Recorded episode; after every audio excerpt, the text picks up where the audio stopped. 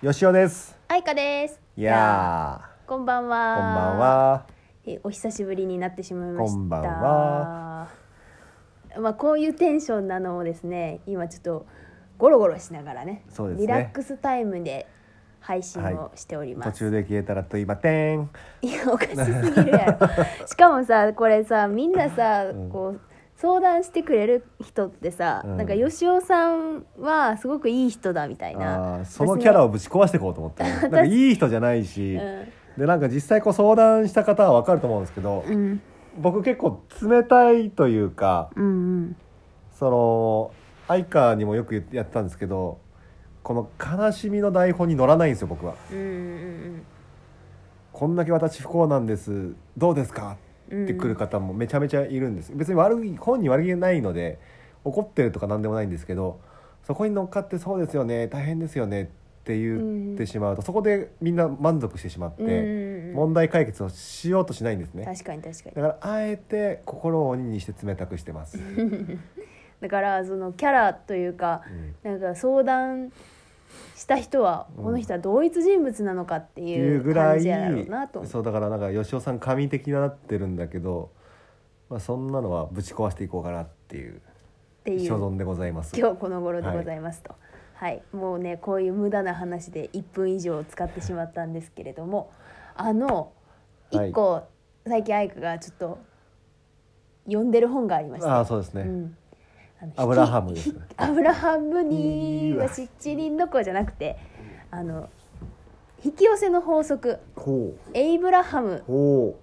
うまあ、聞いたことがある人もいないいるかもいないかもしれないんやけど、まあ、よくあるこうスピリチュアルの世界の話なんだけまあ、れ引どきも、寄せ界隈ではうん、かなり有名ですよ有名な話なんね。だねで、まあ、引き寄せの法則を改めてはい、前からなんとなく理解はしてたけど、はい、改めて知ろうと思って、はいどうしてもそのエイブラハム系の本が読みたくうなって、んうんうんうん。で今読んでるんやけうどん、、どうでした。いやもう腑に落ちることばっかりで。ええすで一ご個みんなが悩んでることで、うんその引き寄せの法則で説明できることがあったのっ。で、はあ、マジですか。はい説明しちゃいます。の、なんでしょはいあの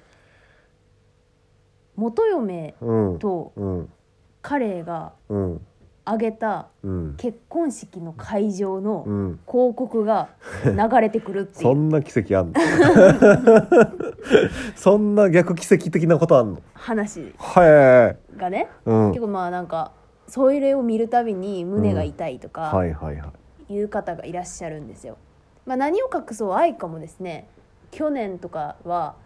こう吉尾の元嫁さんに出くわしたりとかしたんですよ。そうですね。ありましたね。はいそんなことも。でそ血れのっ気て、が引いたね、よね。うんなんで怒るのかはいはっいてはいはいい。うことやねん。んけど、はい。みんなはそれをさなんかまた私を不幸にしてとか、うんうんうんうんまた私のこの気持ちをうんうん。こう嫌な気持ちにさせてって思うと思うんやけど確かに確かに確かに実はそれは全部自分がほ引き寄せてるうへえそうなんだ現実引き寄はい引き寄せってなんかいい方によく聞くけど、うんうんうん何悪い方も引き寄せん、そうなんですよはあこれがね結構知らない人多いと思うそうだね全然わなかんんないかいいことを引き寄せるっていうようなイメージがあると思うんだけど、なんか宇宙としてはね、うんうんうんいいことも悪いことも区別がないらしいのなるほどなるほどいい善悪の区別がないんだそうはあなんかなるほど悪とかっていう概念がないらしいねんな、だから私たちら、うんこの地球上に生きてる物質世界のね私たちがうん、考えたことすべてが現実になんねんてはあなるほどじゃあじゃあね元嫁のうんと挙げた結婚式場の CM が流れるっていうのは、うん元嫁関連の情報を要は私のなところに来いって思ってるそうその経験を私にさせてくださいっていうのをう、うん、知らず知らずのうち自分で言にってるんやオーダーしちゃってんねん怖っ、そうやねんうん、でうんそれって、えなんでって思うやなんんでと思私そんななんか私そんなんか元嫁の情報くださいなんうか思ってないとか思うやんか思ってない思う思う思うでそれは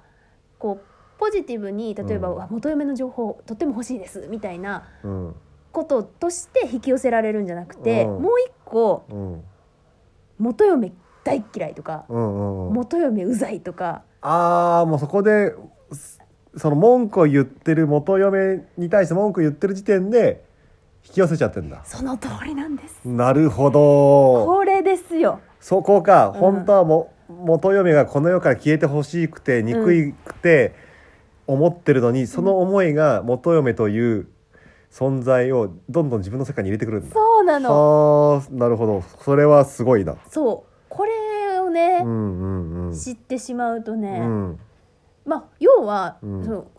本当はすごく嫌で憎たらしい存在であるはずの元嫁にうんうんうん力を与えてしまってるのよなるほどなるほどわかなるるほどこれはそうすごいね、うん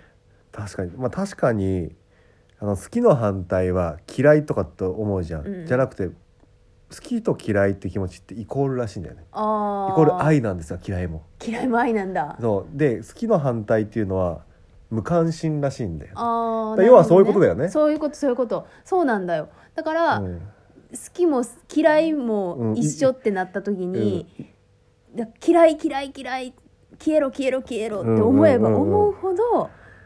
元嫁の存在とか前の家族うをん確認できる資料があなたの人生に集まってくるんですよめちゃやばくないそれめちゃくちゃどんどんどんどんだから自分で辛い思いをしていってるあ自分で辛い思いしたいんだそそうれはやばいなだからこれが分かると、うんあえてさ例えば元嫁のことを考えてしまうってなった時うに「んうんおっとエネルギーを与えてしまっているぜ」とかうんうんうん「おっとおっと」みたいな「同じ波動になってるぜ」みたいな確かに確かに確かにあのさうん波動って今言葉使ったんやけど、わはい分かりやすく言うとさ、はいラジオあるやん、はいはいはいはいはい FM のラジオで、はいはいはい例えばままあ、周波数ってやつですあ、ね。そう、んまあうん、 65とかさ、うんうんうん、そのラジオにチューニングするわけでしうょ、んうんそのラジオ局は65といううんうんチャンネルでうんラジオを出してて、うんうん。でその受け取る側が65に合わせて初めてうんうんうんその音声が聞け聞こえるわけじゃんね。確かに。でず全てそうやねんってはこう要はその元嫁というチャンネルがうん58なら、あ。うん。勝手にみんなが58に合わせちゃってるっあていう、かあえてその元嫁がいるせ周波数に合わせて、そう元嫁ラジオに合わせちゃってるんだ。そうなのそうで、元嫁の情報がバンバン入ってくるようになって そるうんだ。そうそうそうなるほど、なるほど。そうチャネリングしちゃってるわけなよるほど、なるほそど。こでもうなんか、あれ、テレビと一緒ですね。うんうんじゃあ、本当に。ラジオとか。チャンネルチャンネルはね、もう自分で元嫁、はい、ピッ情報くださいっつって、こう、うん情報番組行っちゃってんだ。そう自分で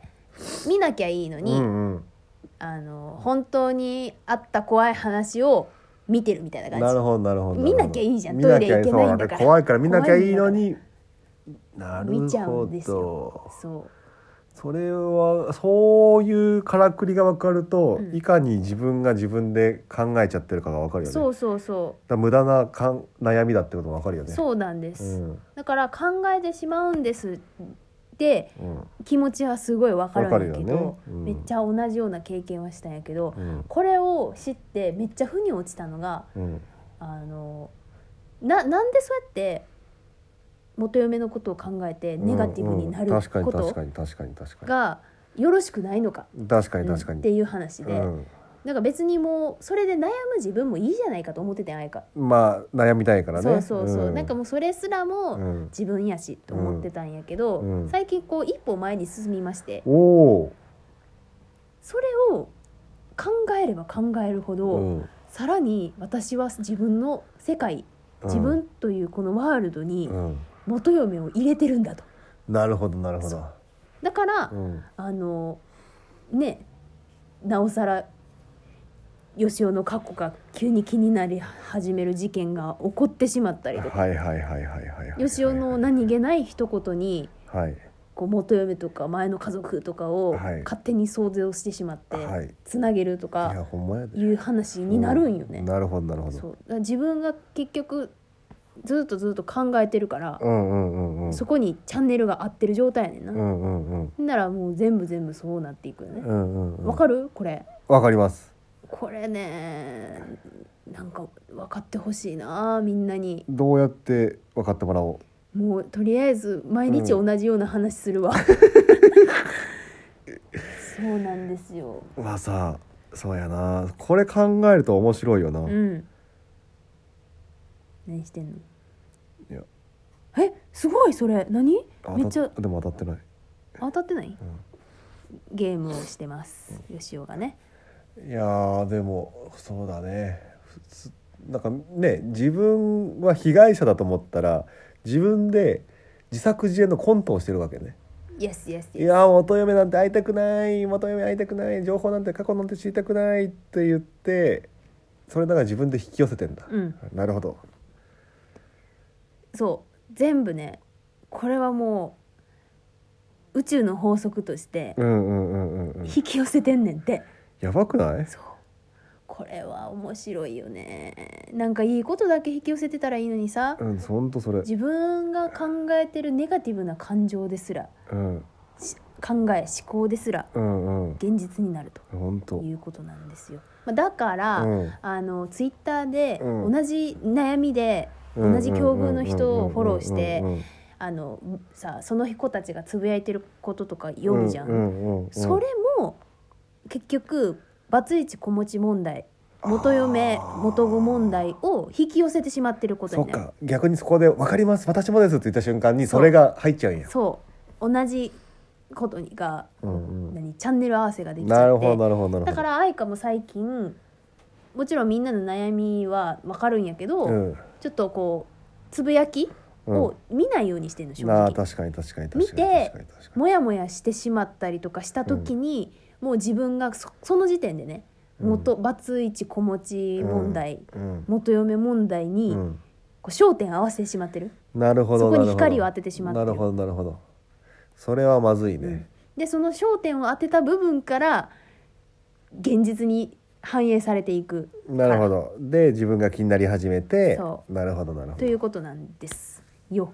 よはい、この話はちょっと相変わらずすごく自分で気に入ってるので飽きずに懲りずに話をまあしてい何きたい回と思もいます。そうしていけばねはいわかると思う違う形でねまたはい、